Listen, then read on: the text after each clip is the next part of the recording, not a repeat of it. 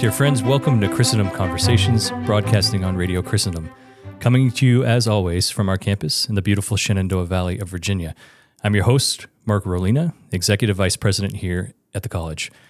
Christendom Conversations strives to bring you the time tested insights you need to help you live your Catholic life to the fullest. In each episode, we visit with a Christendom College professor or occasional outside guest to explore the wisdom found in our liberal arts education and our Catholic faith. We're very happy to have with us Dr. Christopher Lane. Dr. Lane is an associate professor in the Department of History at Christendom. He's also the chairman of the History Department. Dr. Lane, welcome to the program. All right. Thank you, Mark.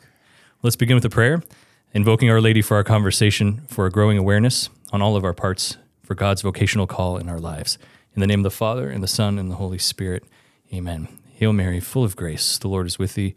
Blessed art thou among women, and blessed is the fruit of thy womb, Jesus. Holy Mary, Mother of God, pray for us sinners, now and at the hour of our death. Amen. Our Lady, seat of wisdom. Pray for us. In the name of the Father, and the Son, and the Holy Spirit. Amen. Amen.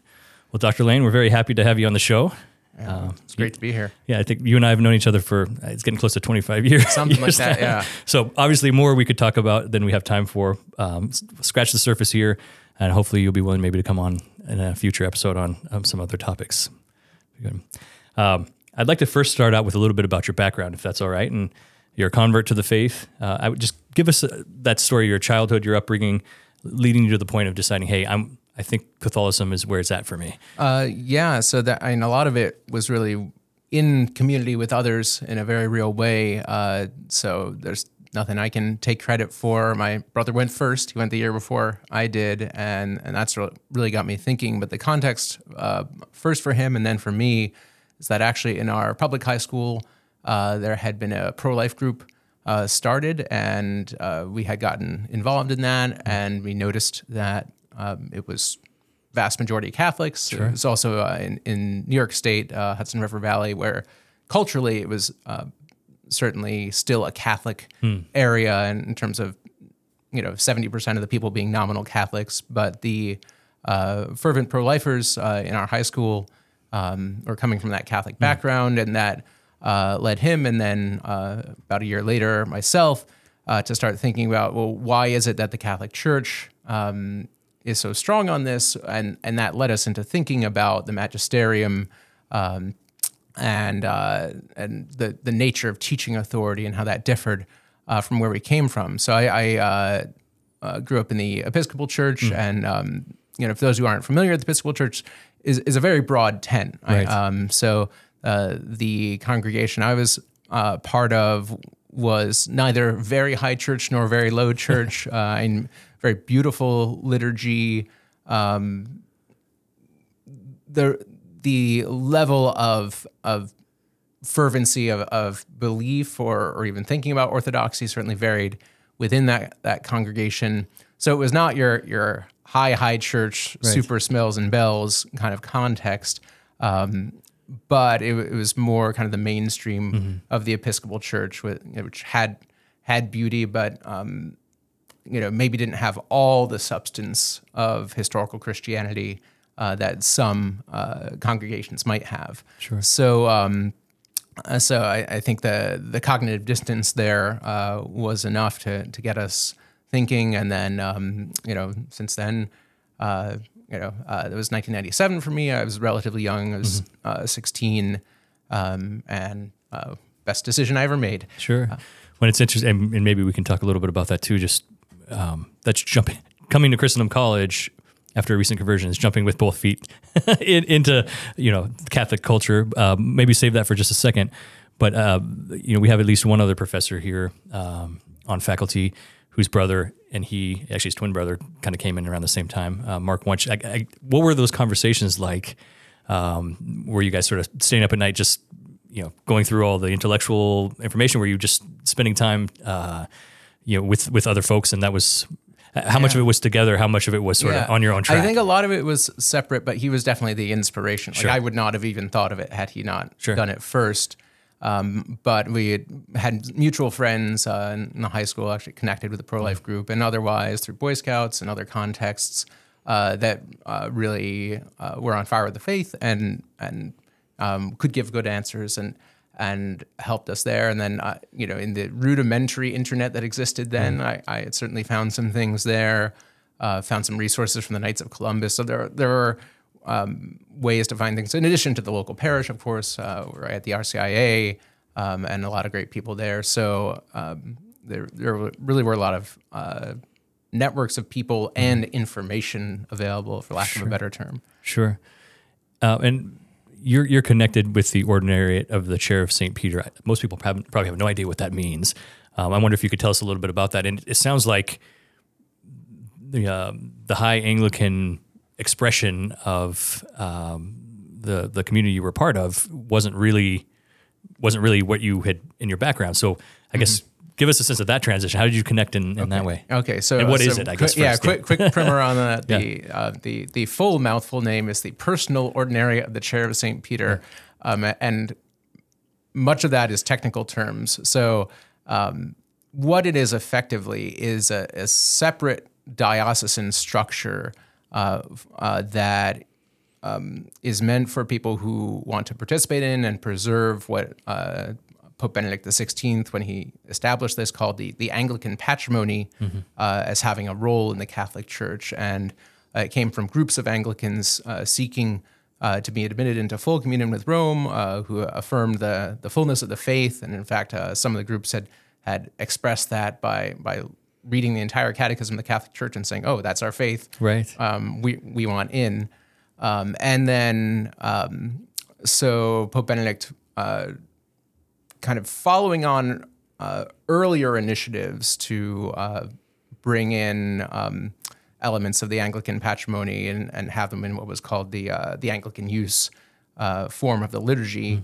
Um, you know, give this a more of a home uh, within the church. So that why is it a personal ordinary? It's personal because it attaches to particular persons rather than than geographical territory. so so being a member of this diocese um, attaches to particular persons no matter where they are, and and well, um, I'll, I'll just indulge myself and say the the uh, juridical analogy to that uh, is actually the military ordinariates. so there, there's a sort of canon law structure for people who are uh, within a separate diocese, even if they're in one geographical diocese. There's a also an analogy, although a less perfect one, with the Eastern Rite uh, Catholics who also might be under a different jurisdiction. But all that legal stuff aside, that the purpose of that legal structure is um, to let the the best of the Anglican patrimony, not only you know since um, the Anglican Schism, but but even you know from deeper medieval English Catholicism to be preserved and and enriched uh, within the Church, and and that means a form of the liturgy that is drawing on the Book of Common Prayer and and other um, uh, Anglican liturgical traditions more recently, uh, while being uh, fully in conformity with with the fullness of the faith. So it's uh, um, there there are parishes and other communities that are are part of this, and then uh, for me individually, I, I decided to sort of change jurisdictions to help uh, support and and celebrate that and contribute to that as well. So. Um, uh, so that's brief version, but I, I've definitely become deeply attached to that Anglican patrimony, as, as Benedict called it, uh, in ways that were not available when I first came into full communion with the church.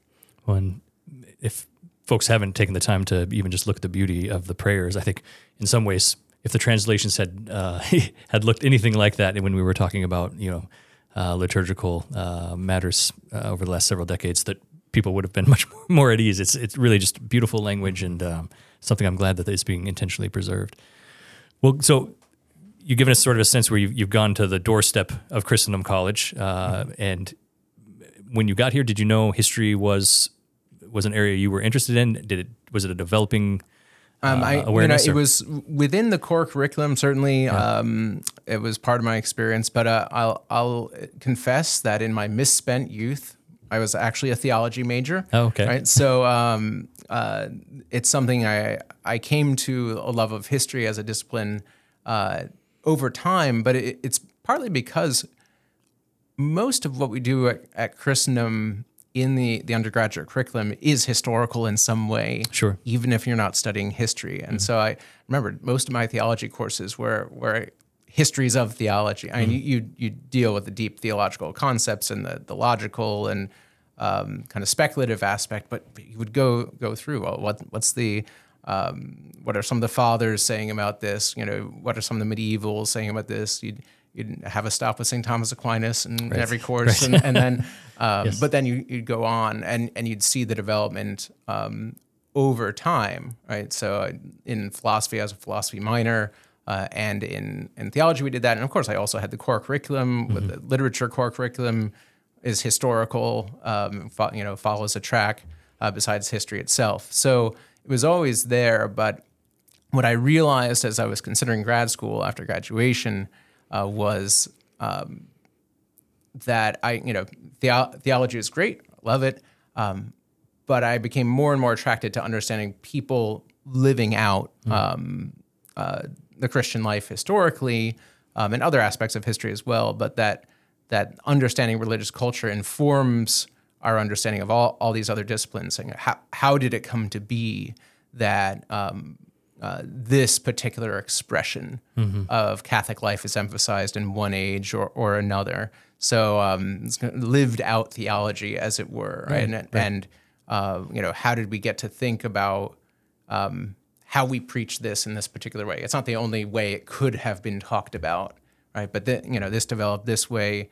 How did people live it out? Did they live it out? Right. There, There's a you know kind of fascination with with the concrete and the real people, Um, and the abstract is still fun, and I love it.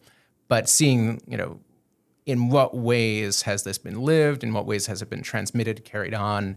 Um, so I, I think for me, the historical discipline gets you to to um, a point of having an empathy for real people, Sure. if that makes sense. That there's a um, you know seeing how have people lived convictions out or even cultural influences. All, all sorts of ways people are influenced to do certain things. Why did it make sense to them right is is in some ways one of the key questions of the historical discipline. And this lets you get outside yourself. You know we have these very parochial um, understandings of how things are and and should be because we're in one particular age and and we have to step back from that and say okay this doesn't immediately make sense to me. Why did it make sense to them to act this way? And even even people whose actions I, I would condemn, um, I still have to do that work of, of of thinking about that. Or I'd say, well, I think I think that you know back to the abstract was a, kind of a theological wrong turn.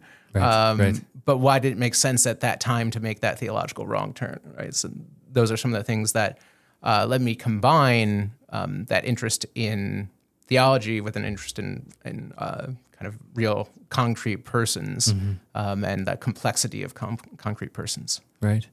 Maybe, maybe this connects a little bit to your theological um, background in, in getting your BA in theology here at Christendom. But um, do you think there's something about history with that sort of embedded storytelling, um, you know, about a you know a, a people or a period of history that resonates with the human person? Is there something about us that we like to hear? The stories, um, Jesus spoke in parables. I guess you know he's just the ultimate storyteller in some ways. Um, is there something in us that that's kind of a mode that we we naturally tend towards? Yeah, I think absolutely we we we need narrative to make sense of the world. We are we are narrative making beings, and so um, the way our understanding of the past is is carried down is always a narrative, and and and it always can be purified from.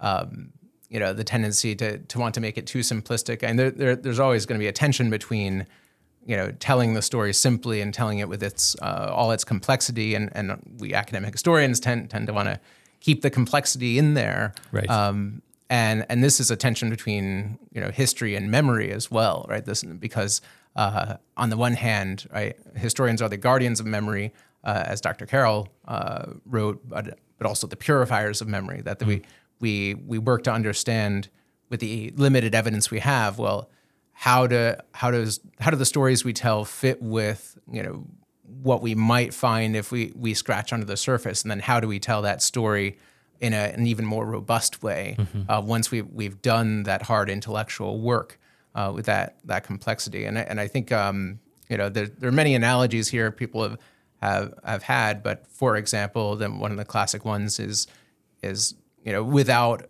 a narrative of the past, right? As as a culture, as a people, as as a human race, right? It's like amnesia, like the um, the person who has experienced amnesia, who has no stories of himself, right? Really has no identity, Right. and so uh, so also on the macro scale, right? Any sense of who we are and what we should do, um, what are our obligations are part of a larger story or set of stories, right? So there, there's a lot in there, and there's been a, lot of uh, interesting writing about this. Uh, among them, actually, uh, in our department, uh, Dr. Christopher Shannon co-wrote a book uh, with uh, Dr. Christopher Blum called "The Past as Pilgrimage," and a lot of it's sure. actually about um, the historical discipline and faith in relation to to narrative um, and and how we tell stories, and that uh, that really is one of the purposes of of this uh, craft of history, um, and it can be done poorly and it can be done well. Right.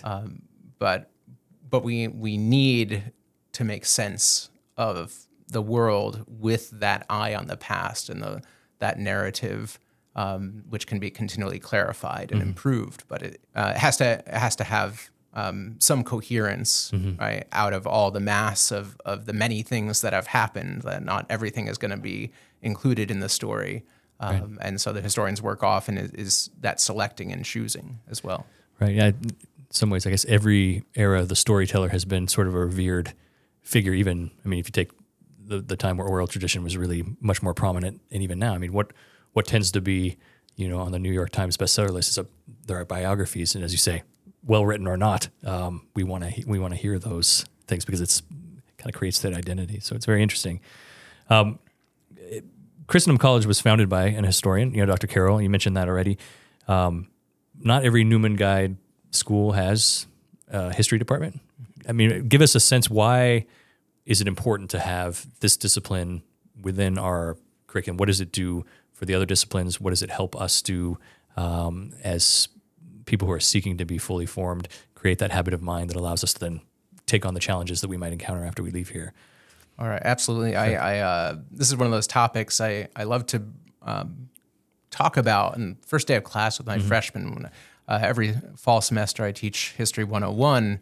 I start with this question: is question of what is history, right? Which leads to a, a lot of interesting conversation. But then, why history? And Once you figure out what the study of the past is, why do we care about it?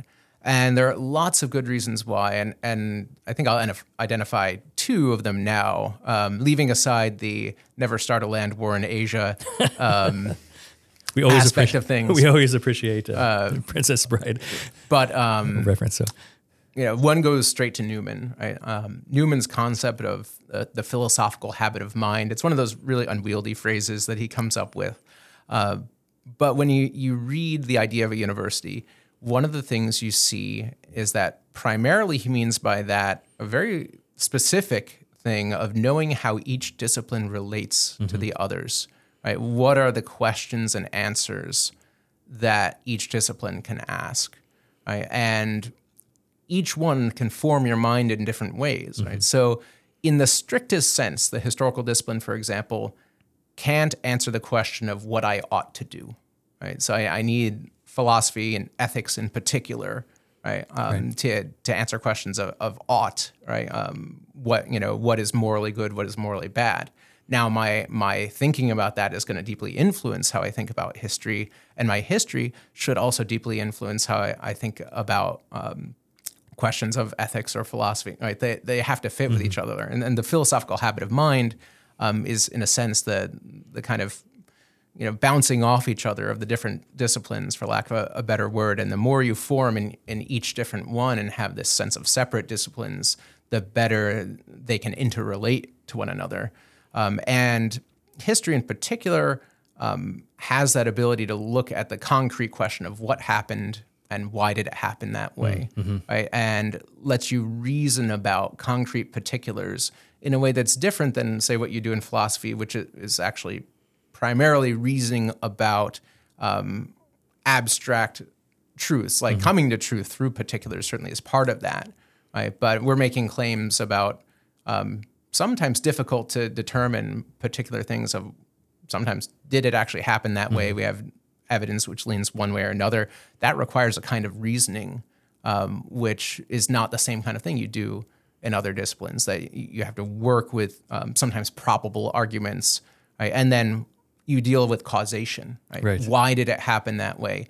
And um, you deal, especially, I, I love to hammer home to my students the multiplicity of causes, right? We're not just a one cause, one horse show, right? That that you have to deal with individual choices, you have to deal with sort of the cultural milieu, you have to deal with economic and social factors, and, and Strange bedfellows. I mean, sometimes so people all- are alying themselves, you know, for different reasons. yeah. all, all sorts of reasons something happens one particular way. And and whenever someone says it's just because this that that happened well then then you're going to get interrogate that and say well well let's look at all the factors. And it goes back to that question of why did it make sense to them? It's often that context. Mm-hmm. So there, there's all this kind of reasoning contextualization right? Thinking um, avoiding anachronism that history alone can can do, but then helps you do your reasoning in your, your other disciplines.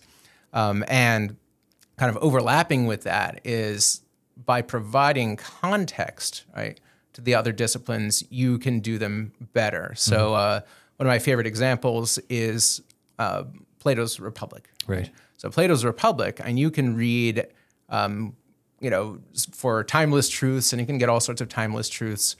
Uh, but I think you impoverish your understanding of the text without putting it in a, its context. And what you find out is that Plato grew up in the midst of the Peloponnesian War. I mean, his, his you know first three decades of his life right, are basically tracking with the Peloponnesian War, right? And that formation profoundly affects how he thinks about uh, the good life, uh, what ought to be done, the failure of states, um, good governance, bad governance, uh, virtue, vice. Right? All, of those things are formed by that experience, and they're formed in part by the experience of, of playing off of Sparta. Right? Lots of Athenians like to think with Sparta when they're thinking about, well, what should we do? Right? So the the imaginary, you know, ideal state in the republic is modeled somewhat on the real life Sparta, right? And and yet he's not necessarily advocating that we want that idealized state, but it's a, it's a way of thinking through the those issues. Sure, Right? And and you can't get that nearly as fully right, without that historical context. You can't see, for instance, that um, early in the Republic when you have uh, a character named Polemarchus mentioned. Right now, your readers of that text, right, um, in real life Athens, know who the real life Polemarchus That's right, was. And that real life Polemarchus was someone who was executed uh, in the first years after the Peloponnesian War.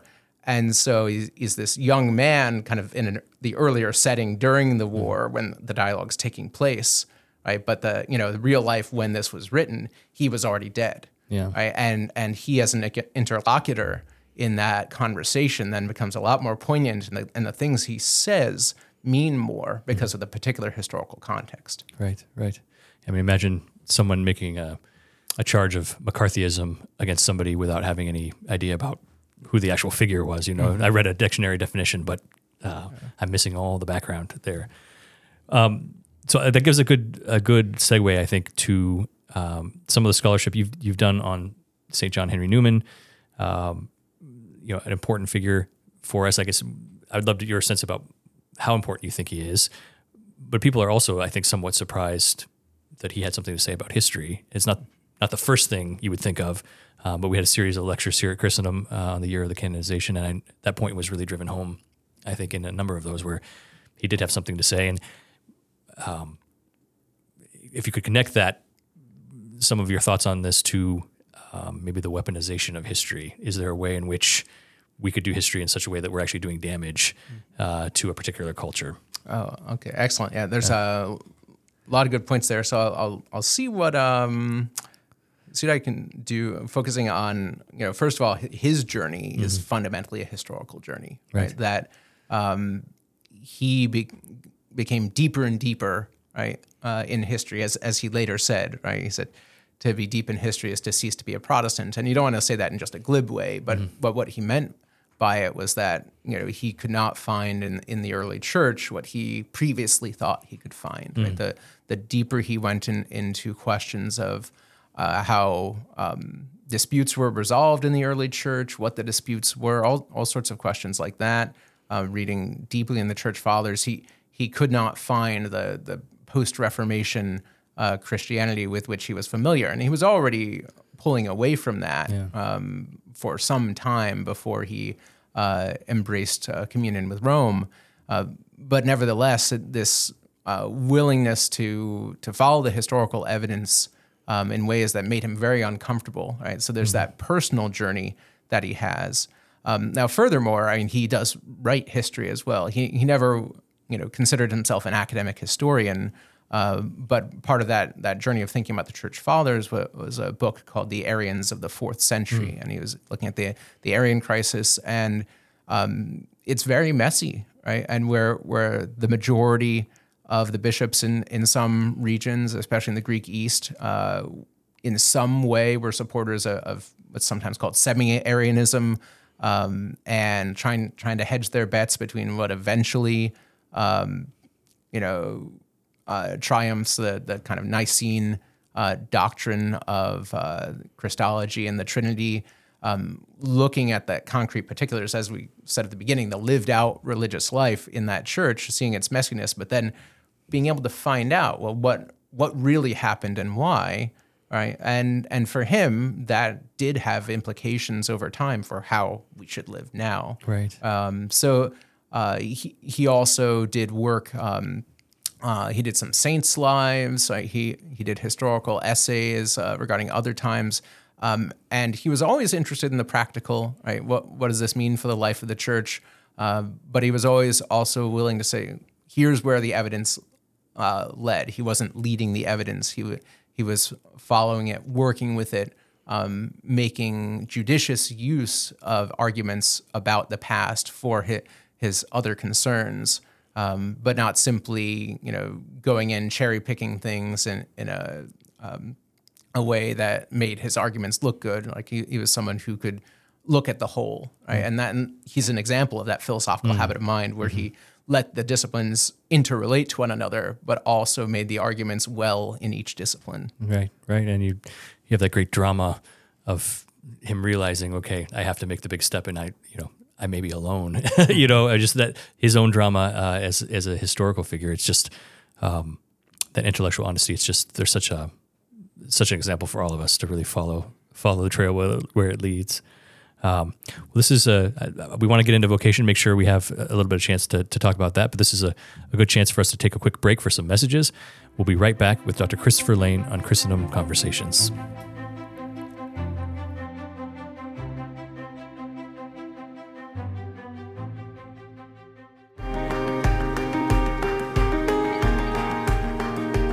As Catholics today, we are facing a culture that seeks to sweep away the roots and reasons for our faith. All of us need help upholding our Catholic beliefs. That's why each week, Christendom College's Dr. Timothy O'Donnell opens the riches of Catholic education to all Catholics in his free Principles video series. You can join Dr. O'Donnell for five minutes each week and learn from the best thinkers, hear amazing stories from history, and get spiritual tips to strengthen your Catholic faith. Sign up today at principlesforyourweek.com. That's principlesforyourweek.com. And welcome back to Christendom Conversations, where we offer time tested insights to help you live your Catholic life to the fullest. I'm Mark Rohlena here with Dr. Chris Lane, Associate Professor of History at Christendom College. So, took a little break. Coming back, you have spent a lot of time considering uh, this concept of vocation, a major area of scholarship for you. So, and recently published a book entitled Callings and Consequences The Making of Vocational Culture in Early Modern France. You can find a link to it on press.christendom.edu. So give us just a sense about what is the book about and what were you looking to contribute by the by the publishing exploring this area for for all of our benefit. Yeah, uh, absolutely. This was um, stemming from my research uh, in uh, uh my doctoral dissertation. So it started then um, but really started beforehand. Right? I, have been thinking about this as a potential research topic for some time, and it, and it's a real example of that that religious culture, that living out of um, Catholic life, and what did it mean in particular ages. So, on the one hand, you can start from the end point, right? In, mm-hmm. in the present day, right, we have these conceptions about vocational discernment, right, and how that's supposed to happen, and what it means, and and I think for me, the consequences is one, is one of the big pieces, right? You'll uh, you'll sometimes hear in the sermons, right, that you know if you don't get your vocation right, right, God has one plan for you. Um, bad things will happen, right? What those bad things are will will vary um, depending on who's talking about it. Uh, but it's certainly going to involve some kind of unhappiness and and uh, all sorts of things of, of, of that sort, right? So um, in the midst of, of sort of feeling around for academic topics, I started to find that sort of talk first emerging, right, really um, in the 17th century or so. Right? I, it, there are precedents before that. You can you can find, um, you know, different uh, sermons and, and writings of medieval figures and and that sort of thing.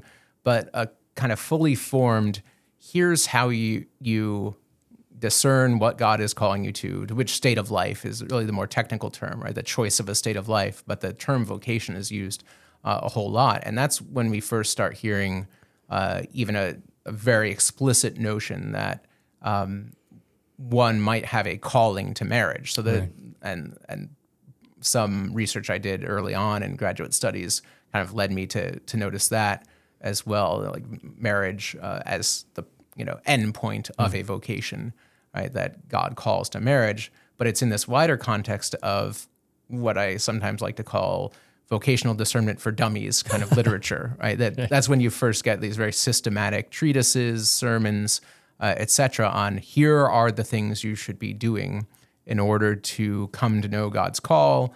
Um, and if you do this, you might get it right. There are all these pitfalls that could still lead you to get it wrong.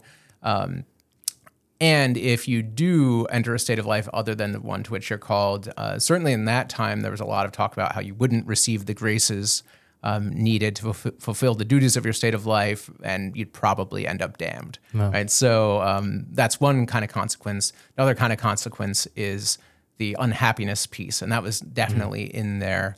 Um, and then the communal consequences. Right? Some of the these writers, and, I, and I'm looking particularly at French writers in the 17th century, uh, but it was wider than that. But I think that it's sort of an epicenter of, of um, spiritual writing going on in 17th century France. Um, another consequence was communal, and the, this is part of a wider phenomenon in um, really what we call the Catholic Reformation era, which extends uh, really before even the rise of Protestantism through that, um, through the Council of Trent, through the 17th century, right, is all part of the Catholic Reformation, or what we sometimes call early modern Catholicism. A key conviction about church reform was that it depended on individual reform. Yeah. And now here you add in another principle that in order to get individual reform right, individual piety and holiness, people have to be in the right state of life to which God called them. Um, so as I say it, you can probably tell I have a, a little bit of a critique of that Right. tradition. Um, and and I, I do. And in the book, it's it's less overt, right? Because the the book is you know me acting historian, saying what happened and why, making arguments about why it ended up that way. Um, but I, I I will admit I I think there are some theological wrong turns there that are part of uh, wider aspects of the 17th century milieu, not only in France but especially in France uh, with the rise of Jansenism. Um, and more broadly, rigorism, because not all rigorism is Jansenism, uh, although all Jansenism is rigorism. Um, So th- there are these big concerns and these very well meaning writers teaching youth right, uh, um, what I think is a very anxiety inducing understanding of how vocation works. right? And, and maybe the kind of usefulness of that that that I see is I, I think some of those approaches remain with us. You know, if, if less often someone will tell you, well, you don't get your vocation right, God won't give you the graces you need to fulfill your state and you'll probably be damned. Still, that sort of your happiness depends on getting this right. And I think there are some certain ways in which it's an expression of other aspects of modernity where there's a maybe an excessive interiorization uh, of things where there's a lot of like internal um, navel gazing uh, about what's going to make me happy um, rather than kind of conforming to a world of unchosen obligations right that um, that in in reality you you know um, you might not in the 17th century or later actually be making some concrete choice that leads you to one state of life or another. And, and again, when they say state of life, they mean religious life, uh, the clerical state or the priesthood, uh, or marriage, right? They're using, using that that term. Um, occasionally thinking about particular profession within the lay state, but more often um, the more general states of life as as the object of, of what you're called to. So um, uh, so I think there are some pathologies in how we think about vocation that still include that, that very um, anxiety ridden approach. And uh, it's something that, that actually hasn't been sort of officially taught at a magisterial level, but people imbibe it as, you know, because it's a real part of, of the tradition. I mean, this is, there's a historical process right, by which this becomes one of the ways we think about vocation. Um, and they think this is what the church teaches, and and that again, if I get it wrong, right, um, I'm going to get smitten. Uh, you know, God will send His smite button because you know I was supposed to be a priest, um, and I got married, or I was supposed to be married, um, and I became a priest. Uh, whereas there are some some more nuanced understandings of maybe what is the relation of God's will, right, to those particular choices that individuals make, and it's hard work to figure that out, and I certainly haven't figured it out. Right. Um, and and the more I study it, the the more I'm clear on one conviction um, that you know I'll never be able to resolve all the tensions that that I can see of, of things you you'd want I, uh, to all work together, and maybe that's part of the the mystery of you know um, God's will and and our individual actions. Um, and, and one thing I say to my students, I, I, teach a very puzzlingly entitled course, History and Theology of Vocation. Um, but one of the things I say on the, the first day of that class is I, I show them um, an image, which I have in, in my office of, as well, of uh, Inigo Montoya, to go back Ah, to yes. um, uh, The Princess Bride, and with a little caption, vocation. You keep using that word. I do not think it means what you think it means. right, right. Yes. Well, it's good. I, so much to unpack there, and and you know, you may feel like, in some ways, um, some of what I'm going to ask about is is more in the realm of what a theologian ought to opine on. But I'm going to go for it anyway. I mean, I'm certainly hopeful that you know God is the Hound of Heaven, and whatever choices I'm making up to the, to the last day of my life, there's still a chance for me to to get to the right place. But there isn't you you isn't there still some consequence, I guess, to a, a life of poor choices? I know we're talking about uh, a state in life discernment, um, and I, I can see how, especially for a convert, for instance, if I let's say I come to the faith somewhat later in life, well, I've obviously made a decision that's fundamental to me. If this was if this was the theology I was coming up against, you know, you know, is there any hope for me? That would be that would be a very, uh, I think, difficult thing to encounter. But we do have folks that are kind of in this um, dynamic, and I, I spoke with another professor too about just that sense of not knowing who we are, what we're made for. You know, this anthropo- anthropological reality we've got. People aren't seeing what what is actually out there. So, if I don't get that, isn't there a real consequence? I guess to choices that you know I, I'm, I'm making them, and obviously they're having a vocational impact on me.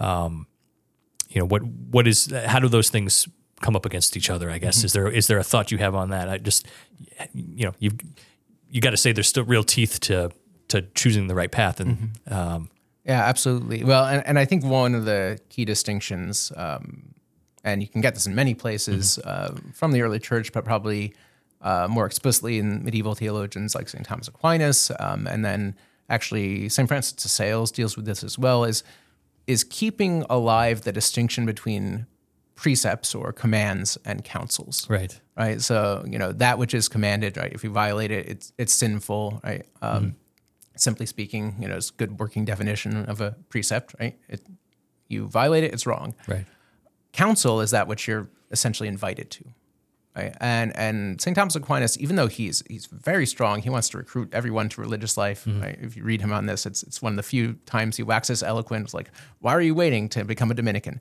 right? uh, But um, what you know what he also says right, is very clear it's never sinful not to take up a counsel right um, something that's in, invited and maybe another way to think about that is that choices among goods are fundamentally different from choices between um, that which is good and that which is evil and I, and I think what ends up happening in in that more rigorous vocational tradition um, is that there's a conflation of counsels and commands.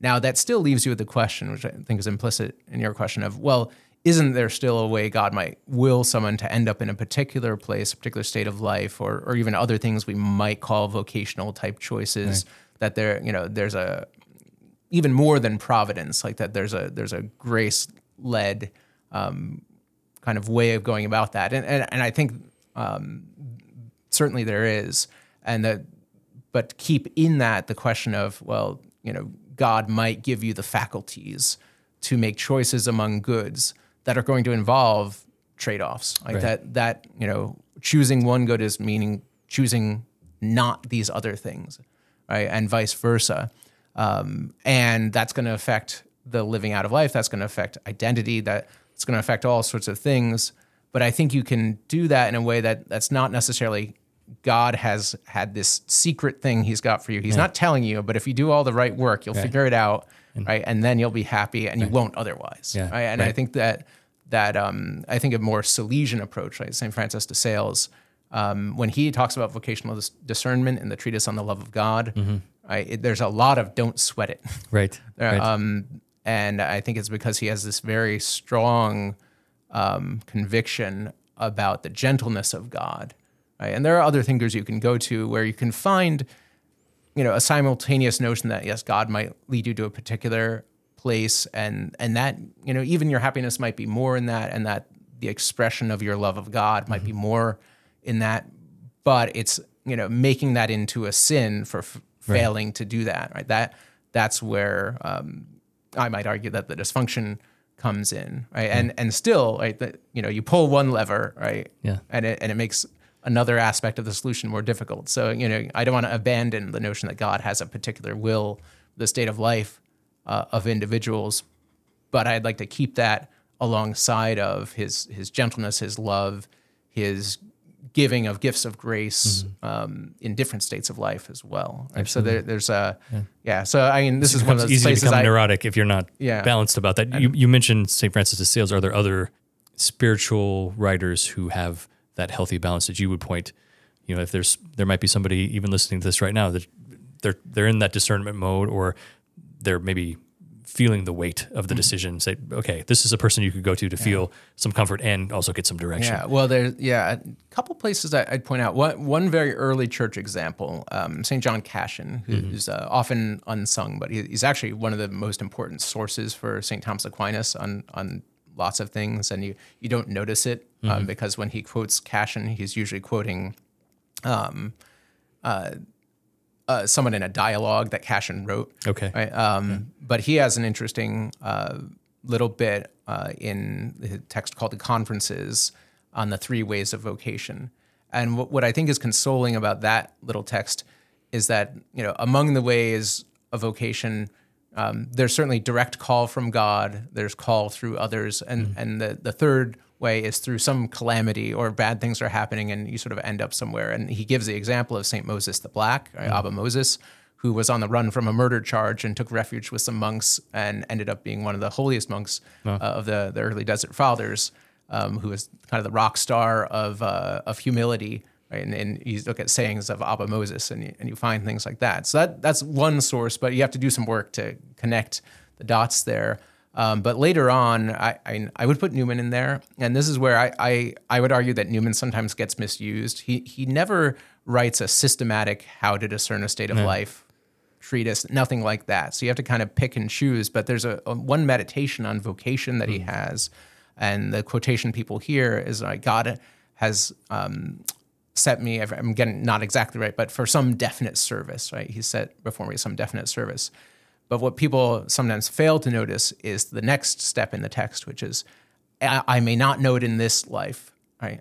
I ask not, I ask not to see, not to know, hmm. um, right? Um, and and it's actually not about figuring it all out, yeah. but it's it's about, um, as his hymn "Lead Kindly Light" says, taking the next step. Yeah. Um, and then maybe the third text I I would point to, um, again, besides Saint Francis de Sales, who I think is important here, uh, is. Uh, uh, uh, Thomas Merton, and I know you know Merton is a complex figure, right? Uh, but he has a very interesting uh, essay in his book "No Man Is an Island," uh, and the essay is just called "Vocation," and he's trying to do uh, kind of a systematic understanding of vocational discernment. And I think he has some insights there uh, that that are very good, um, where um, he's actually following on one of the few uh, magisterial statements made about vocational discernment, uh, uh, which was a there was a dispute which we could get into if we have time, but uh, called the Lahitton hmm. affair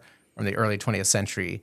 Um, but one of the things Merton ends up saying, kind of implicitly, I think, drawing on that, is uh, that less important than attraction to a state of life is actually aptitude in, in terms of perseverance in a state of life.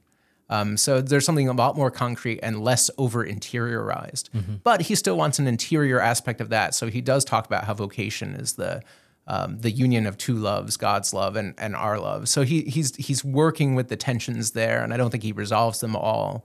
Um, but he, you know, he's someone who's thought deeply about what does it mean for God to desire something of an individual, mm. and he had, you know, his own story. It was a very interesting, complex story in, in his his book, The Seven Storey Mountain, which is um, the second half of it is all the vocation story. you get the first half, you get the conversion, and the second half is is the vocation, where he ends up as a contemplative uh, Trappist monk. So maybe just one last question quickly running out of time, and time does fly. Uh, you know, I think it's safe to say maybe there's a there's a crisis of vocation, um, even with some of the um, you know, pointing to the unhealthy neuroses we might have around um, the concept, e- even for those who are actively trying to do. There obviously there are people who who don't um, even ask the questions, right? So, what do we do? Maybe just a couple of thoughts you might have. What do we do to kind of reclaim that sense of of vocation in addition to buying your book um, what can what can we do and, and, what can the past help us figure out about you know the, the right mode of, of of asking the right questions i guess yeah. Um, well I, I think you know for for one thing um, if you look at the whole kind of history of how people entered into mm-hmm. states of life right um, i'm going to harp on that again it wasn't um, always this interior right. deliberative process um, but it did involve um, when there was a choice, choosing concrete goods, and I and I think maybe making ourselves more alive to um, the goods of the different states of life in ways that are not just like the recruitment pitch. Right. And, and I and I know that you know vocation directors of dioceses and religious orders are are they're sensitive to this. They you know they they know it's you know discernment and not recruitment, but it, you know, it's it's hard to do that job, right? It's very hard to do that job, and I don't know if we figured out a way in which to talk about vocation where we're still not primarily talking about recruitment mm-hmm. to religious life in the priesthood and like that the mind still goes there even though we have more robust notions of, of lay vocation uh, in the present day um, and and so you know there is a real need right? To to have those those bodies right in in those institutional realities. The but better said, you know, the communions and communities mm-hmm. of religious life, um, diocesan priesthood, and and other contexts, um, and you know, we haven't yet figured out how to entice right without um, getting people to think of bad consequences if you get it wrong. And yeah, sure. and I think you know maybe working on that right more. And and I know I'm sure there are people who thought about that more that I'm I'm not aware of because mm-hmm. uh, I'm not my pulse isn't necessarily on uh, or I don't I don't have the pulse of that. Uh, certainly in, in the fullest sense of the people who are down in the trenches mm-hmm. Uh, with pastoral care, uh, but there there's a way in which you know you know how can we get people to to see that uh, and young people in particular, it's, it's going to be okay, mm-hmm. first of all, right? Un- unless you really don't have aptitude for one state of life or another, right? Graces come with them, right? Sure. Marriage gives sacramental grace. Holy mm-hmm. orders give sacramental mm-hmm. grace.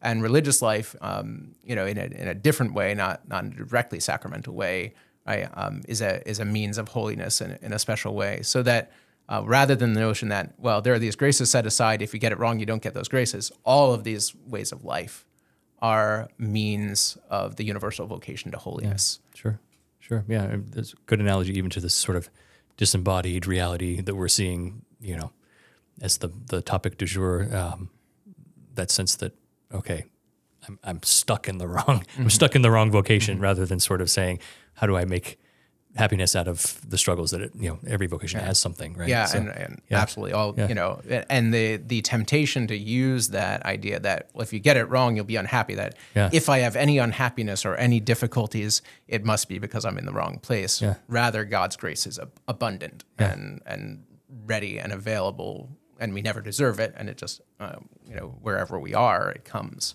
Yeah. Well, that's a that's a beautiful, hopeful way to to end our time. And unfortunately, our time is at an end. Dr. Lane, I appreciate you being with us. And I know we leave on the table some topics um, that hopefully we can return to in the future, if that's all right. All right, all right. thank you, Mark. Yes.